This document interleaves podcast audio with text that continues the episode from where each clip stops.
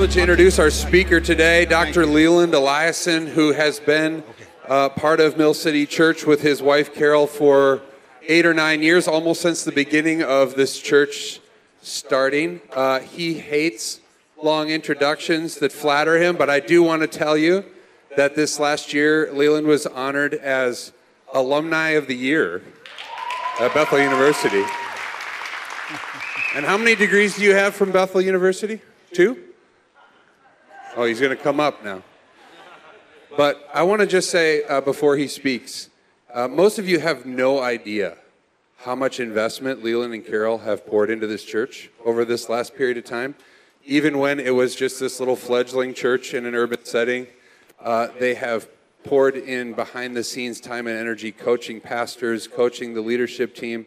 Uh, Carol's served about a thousand hours with babies in the nursery and cooked many meals for us. And we wouldn't be the church we are today without Leland and Carol. So would you please welcome Dr. Leland Eliason?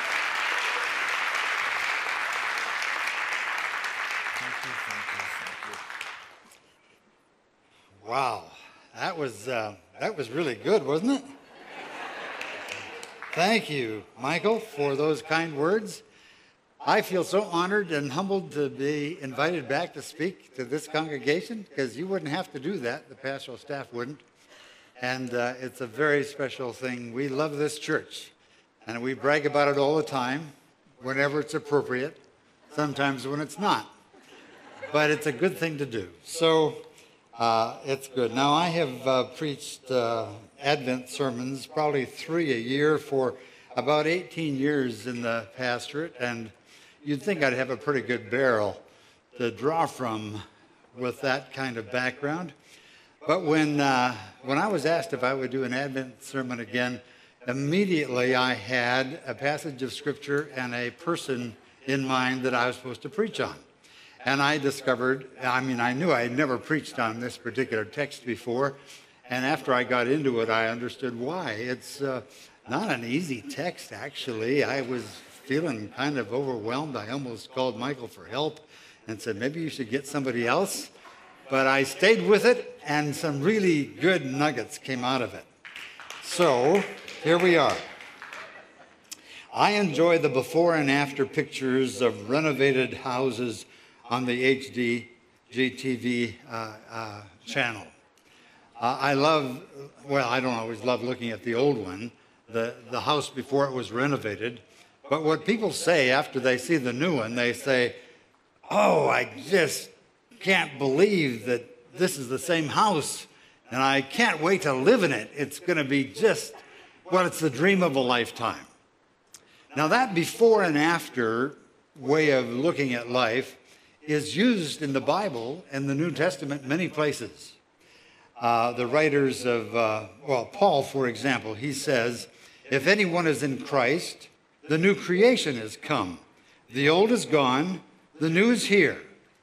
And Peter says, Once you were not a people, now you are the people of God. Once you had not received mercy, but now you have received mercy. Those personal changes that are being referred to are a microcosm of, of the change that Jesus brought when he came into this world. Now, at Advent season, I have preached and I've heard sermons, and they've been beneficial to me on pieces of the Advent story. It's, uh, it's the story of the innkeeper who said, There's no room for you here. And how's that going to be with, with him when he stands before the Lord someday? And, uh, and then there's the birth in a manger and the unlikelihood that the King of Kings would be born in a manger. And there is uh, the story of, of frightened shepherds on the hillside and the persistence of wise men who followed the star.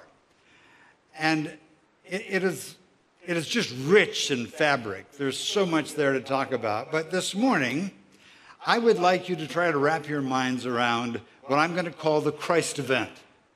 And I'm going to talk about uh, what I want you to think about is wrapping together Christ's birth, his life, his teachings, his miracles, his suffering, his death, his resurrection, his inviting the Holy Spirit to come, and his sending the disciples out on the Great Commission. Now, that's a three and a half hour sermon, and I know you're excited about being here for all of it, huh? Actually, that's not what I'm going to do. But when, when you look at all that's there in those items that I mentioned, you pull together the strands of truth and power and God's initiative that created an explosion of spiritual uh, awakening through the Christ event. And I would like to think with you about the before and after of the Christ event. When Luke describes the birth of Christ, he includes an incident that occurred about six weeks after Christ was born. And we'll have it here for you. When the time came for the purification rites required by the law of Moses, Joseph and Mary took him to Jerusalem to present him to the Lord, as it is written in the law of the Lord every firstborn male is to be consecrated to the Lord, and to offer a sacrifice in keeping with what is said in the law of the Lord a pair of doves or two young pigeons. Now that pictures the before of how devout Jewish people lived. They lived under the law of God and offered sacrifices regularly in the temple as was prescribed by the law of God.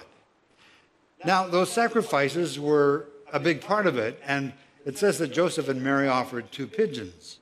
Well, there was a part of the law that said Poor people don't have to bring lambs or, or calves to be sacrificed. They can bring doves or pigeons.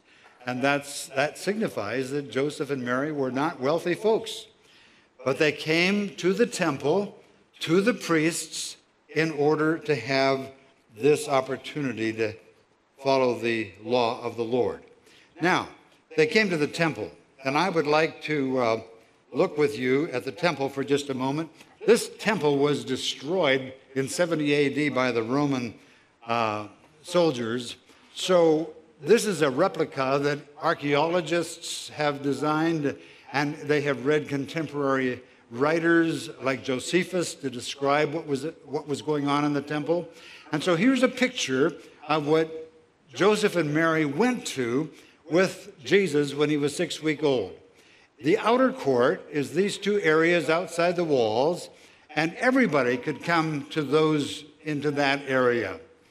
The, uh, if you'd enter through this door, you'd get into what is called the women's court.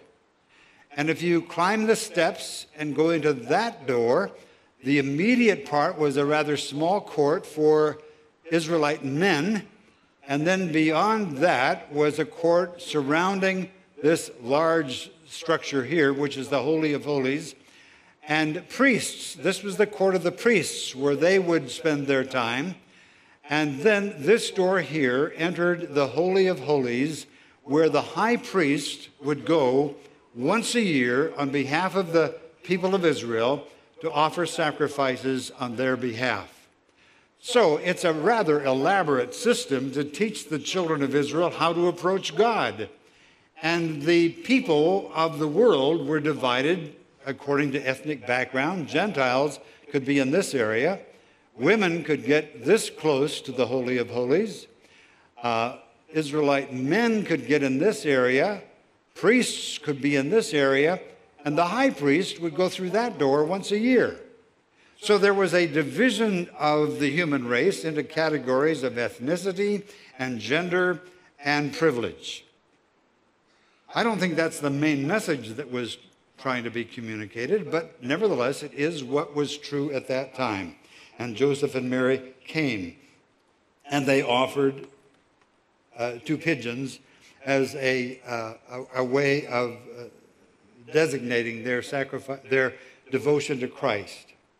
Now, Hebrews, the writer of the Hebrews in chapter 9 and verse 22, talks about this in retrospect. It says, in fact, the law require the laws require that nearly everything is to be cleansed with blood, and without the shedding of blood there is no remission of sin. What surprised Mary and Joseph when they came into, by the way, the uh, what's called the women's court is the area where most of the activities in the temple took place. Uh, the, outer court is where the money changers could be to uh, give change for, uh, for uh, overpayment for a given price on a, on a lamb or a calf or, or pigeons. Uh, but in the women's court, where Joseph and Mary were, the text says, well, there's a rather long passage, and so uh, we want to read it because it's really important for uh, everything else that happens. Now, there was a man in Jerusalem called Simeon who was righteous and devout. He was waiting for the consolation of Israel. Consolation here means comfort. And the Holy Spirit was on him. It had been revealed to him by the Holy Spirit that he would not die before he had seen the Lord's Messiah. Moved by the Spirit, he went into the temple courts. When the parents brought in the child Jesus to do for him what was the custom, what the custom of the law required, Simeon took him in his arms and praised God, saying, Sovereign Lord, as you have promised, you may now dismiss your servant in peace. For my eyes have seen your salvation, which you have prepared in the sight of all nations, a light for revelation to the Gentiles and glory of your people Israel. The child's father and mother marveled at what was said about him. Then Simeon blessed them and said to Mary, his mother, This child is destined to cause the falling and rising of many in Israel, and to be a sign that will be spoken against, so that the thoughts of many hearts will be revealed, and a sword will pierce your own soul too, he said to Mary. There was also a prophet, Anna, the daughter of Phanuel of the tribe of Asher. She was very old. She had lived with her husband seven years after her marriage and then had been a widow for 84 years.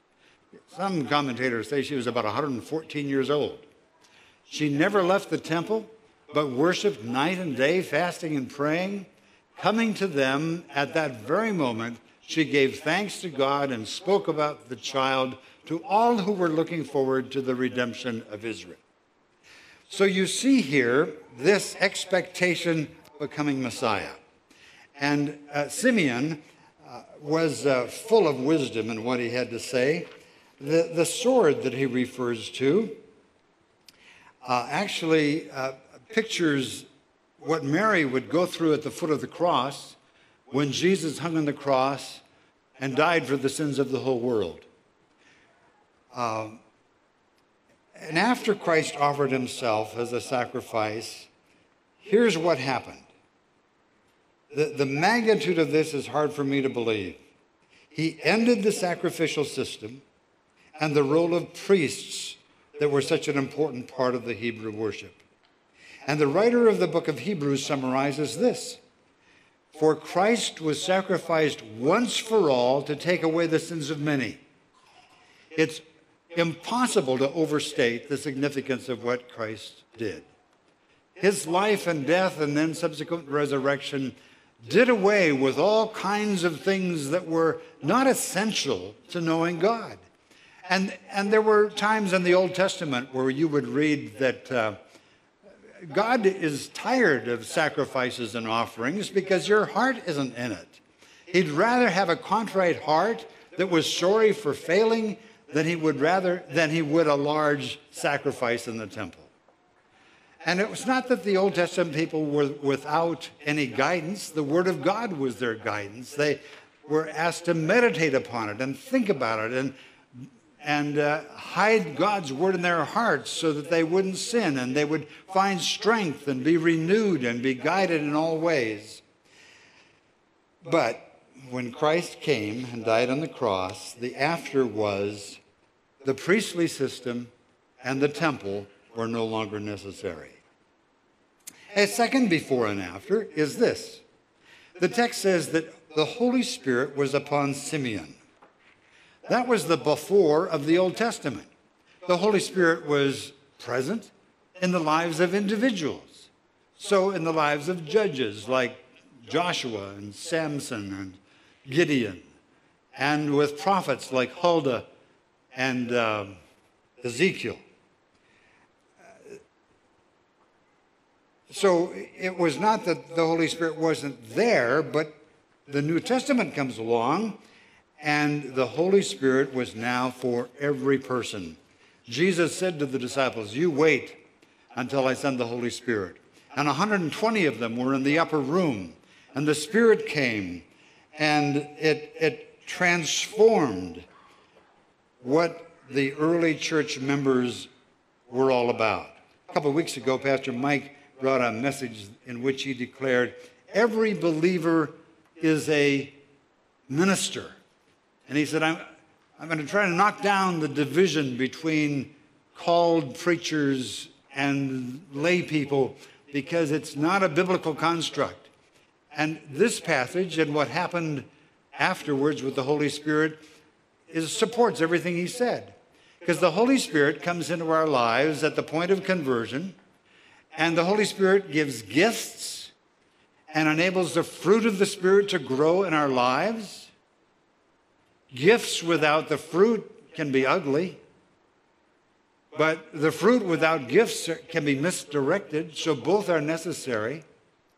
And, and the Holy Spirit, therefore, empowered the members of the early church to be effective. It was true in everything they did. It was true in their worship. Guided by the Spirit, this is what they did. They praised God. Guided by the Spirit, they were generous. They gave beyond what you would expect of any of them to give.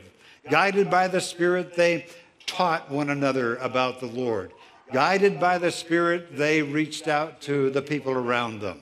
And then Acts 8 tells us that a persecution came.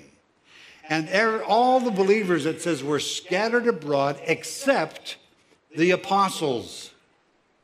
But all the believers preached the word of God wherever they were. So that persecution was like uh, stirring a, a fire outside and throwing coals all over the place. And instead of there being one fire, there are now 50 fires, like happened in Southern California.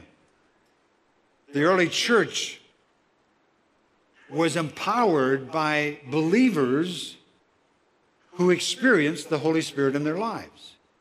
Now, we need to remember, both then and now, there was a difference between having the Holy Spirit, which was necessary for conversion. So all believers have the Holy Spirit then and now.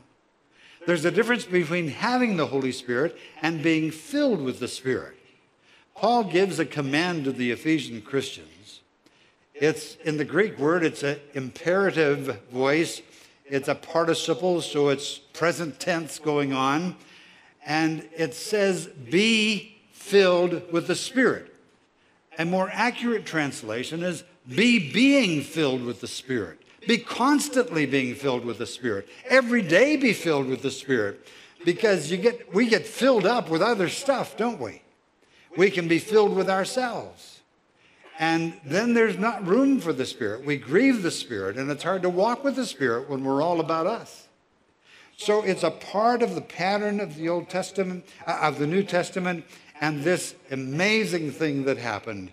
Before, only a few individuals had the Holy Spirit. Afterwards, every believer did, and it was a part of the process that changed the then known world.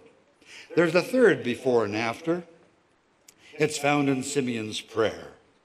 He says, Sovereign Lord, as you have promised, you may now dismiss your servant in peace.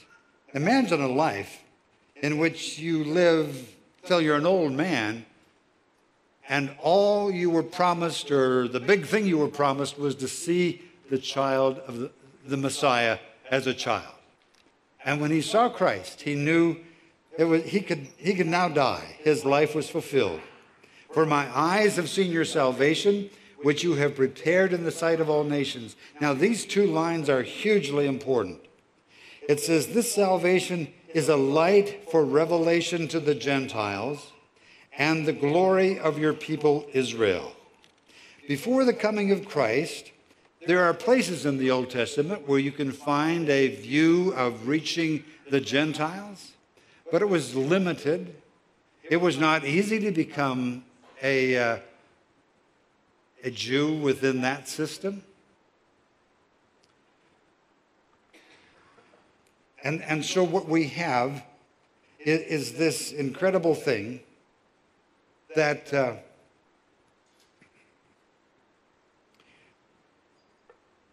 that the church was born in, a, in an understanding that the gospel of Jesus Christ was for everybody. Over the centuries, with the children of Israel, the teachings that they had to be separate from those who didn't practice the laws of God, and the notion that they were God's children created a sense of pride and often prejudice.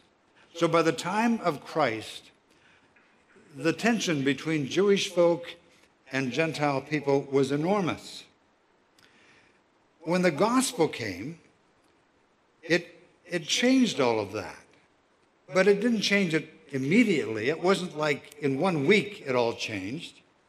When the Great Commission was given, when Jesus said, You will be my witnesses in Jerusalem and Judea, in Samaria, and to the ends of the earth, Peter clearly understood this to mean you shall be my witnesses to the Jews in Jerusalem, to the Jews in Judea, to the Jews in Samaria, and to the Jews at the end of the earth.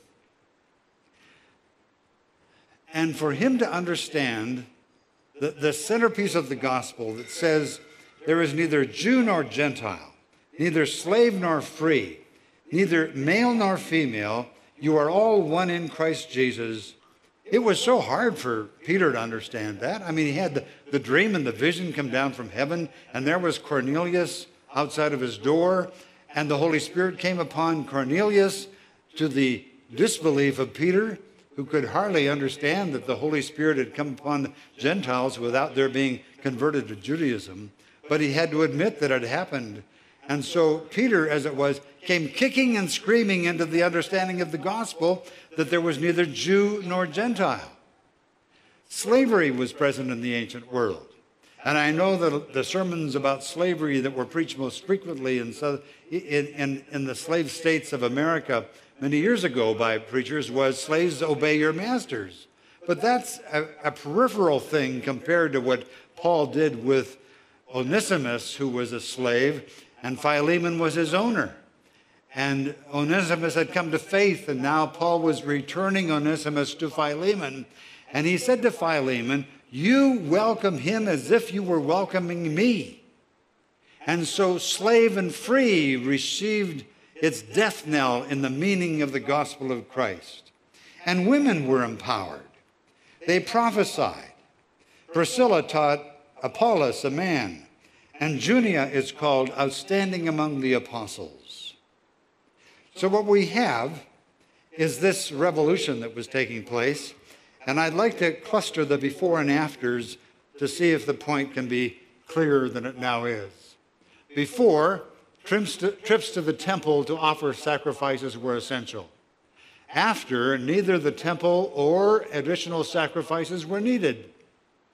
Before, priests in the temple were required to represent the people and they offer sacrifices on their behalf. After, the body of every believer is a temple of God. Jesus is our great high priest. Now, here's one of the most beautiful parts of this study from my point of view Jesus constantly intercedes for us. And every believer has full access to God, any place they may be, any time of the day or night, in any circumstance, you and I can turn to God and He will hear us and respond to us. That's the heart of Christian spirituality right there. Before, temple centered sacrifices and priests were necessary. After, Jesus is our great high priest, and every believer has complete access to God anytime, any place, and in any circumstance before the Holy Spirit came upon selected individuals. After every believer receives the Holy Spirit and is urged to daily be filled with the Spirit. Before primary focus was upon Israelites, after primary focus was on all people. In Christ there is neither Jew nor Greek or Gentile, slave or free, male or female, for you are all one in Christ Jesus. It's no wonder that the priests and the Sadducees were not happy with Jesus. They're going to lose their jobs. And he was uh, unrepentant. Matthew helps us understand the ministry of the Messiah in our lives with two metaphors. Listen to this A bruised reed he will not break, and a smoldering wick he will not snuff out. Now imagine yourself a, a basket weaver in the ancient world, weaving reeds into the basket. And you receive a reed that's clearly damaged, it's bruised. And what do you do with it? You throw it away because it will not be strong enough and it will dis- be dis- discolored and spoil the appearance of the basket. And Matthew says, but with the Messiah, there are no throwaway people. No matter how bruised we might be, no matter how often the hurt has come, when Jesus looks at you, he sees you through his own experience. For the Bible says he was bruised for our transgressions, and Jesus understands. And then the second metaphor is and a flickering wick he will not snuff out. In my childhood, we used to have a lantern in the barn to do chores in the wintertime because the sun went down so early. And when you burned a wick in a lantern for a period of time, it became crusty across the top with kind of an ash deposit on it and it wouldn't burn brightly. So the best approach was to take a scissors and cut the burned part of the wick off, put it back in the kerosene, and then when you light it, it would, it would be full of light and, and at its capacity. And Matthew says the Messiah, Jesus Christ, when he sees someone who, in whom the light of hope and life is flickering, almost snuffed out, Jesus doesn't complete the job. He doesn't say, I don't need you. You're, you're, you're not bright enough. You're not good enough. No, what Jesus does is he restores the wick of our spiritual life without destroying us. And he lets us live again with hope and vision and the, and the longing to be all that God has called us to be. So the before and the afters of the Christ event, all that he did to make it happen, uh, blow my mind. It, it's hard to wrap my mind around all the differences that, that the Christ event made. But this is a Christmas story, isn't it? It's the result of Christ coming into our world. So, as we wait upon the Lord this morning, may I suggest that you think about these items. Through Christ, you have direct access to God. It's like entering by yourself into the Holy of Holies in the temple to meet with God. Or think about the fact that Christ offers himself in love and will take away our sins. 1 John 1 9, if we confess our sins, he is faithful and just to forgive us. You might want to think about letting go of whatever you're holding on to that prevents you from holding on to the Lord and allowing yourself to sense that He is holding on to us.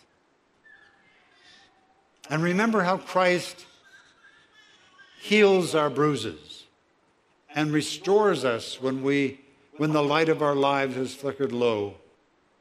Ask for wisdom to share these experiences with others especially those who are bruised and in need of hope.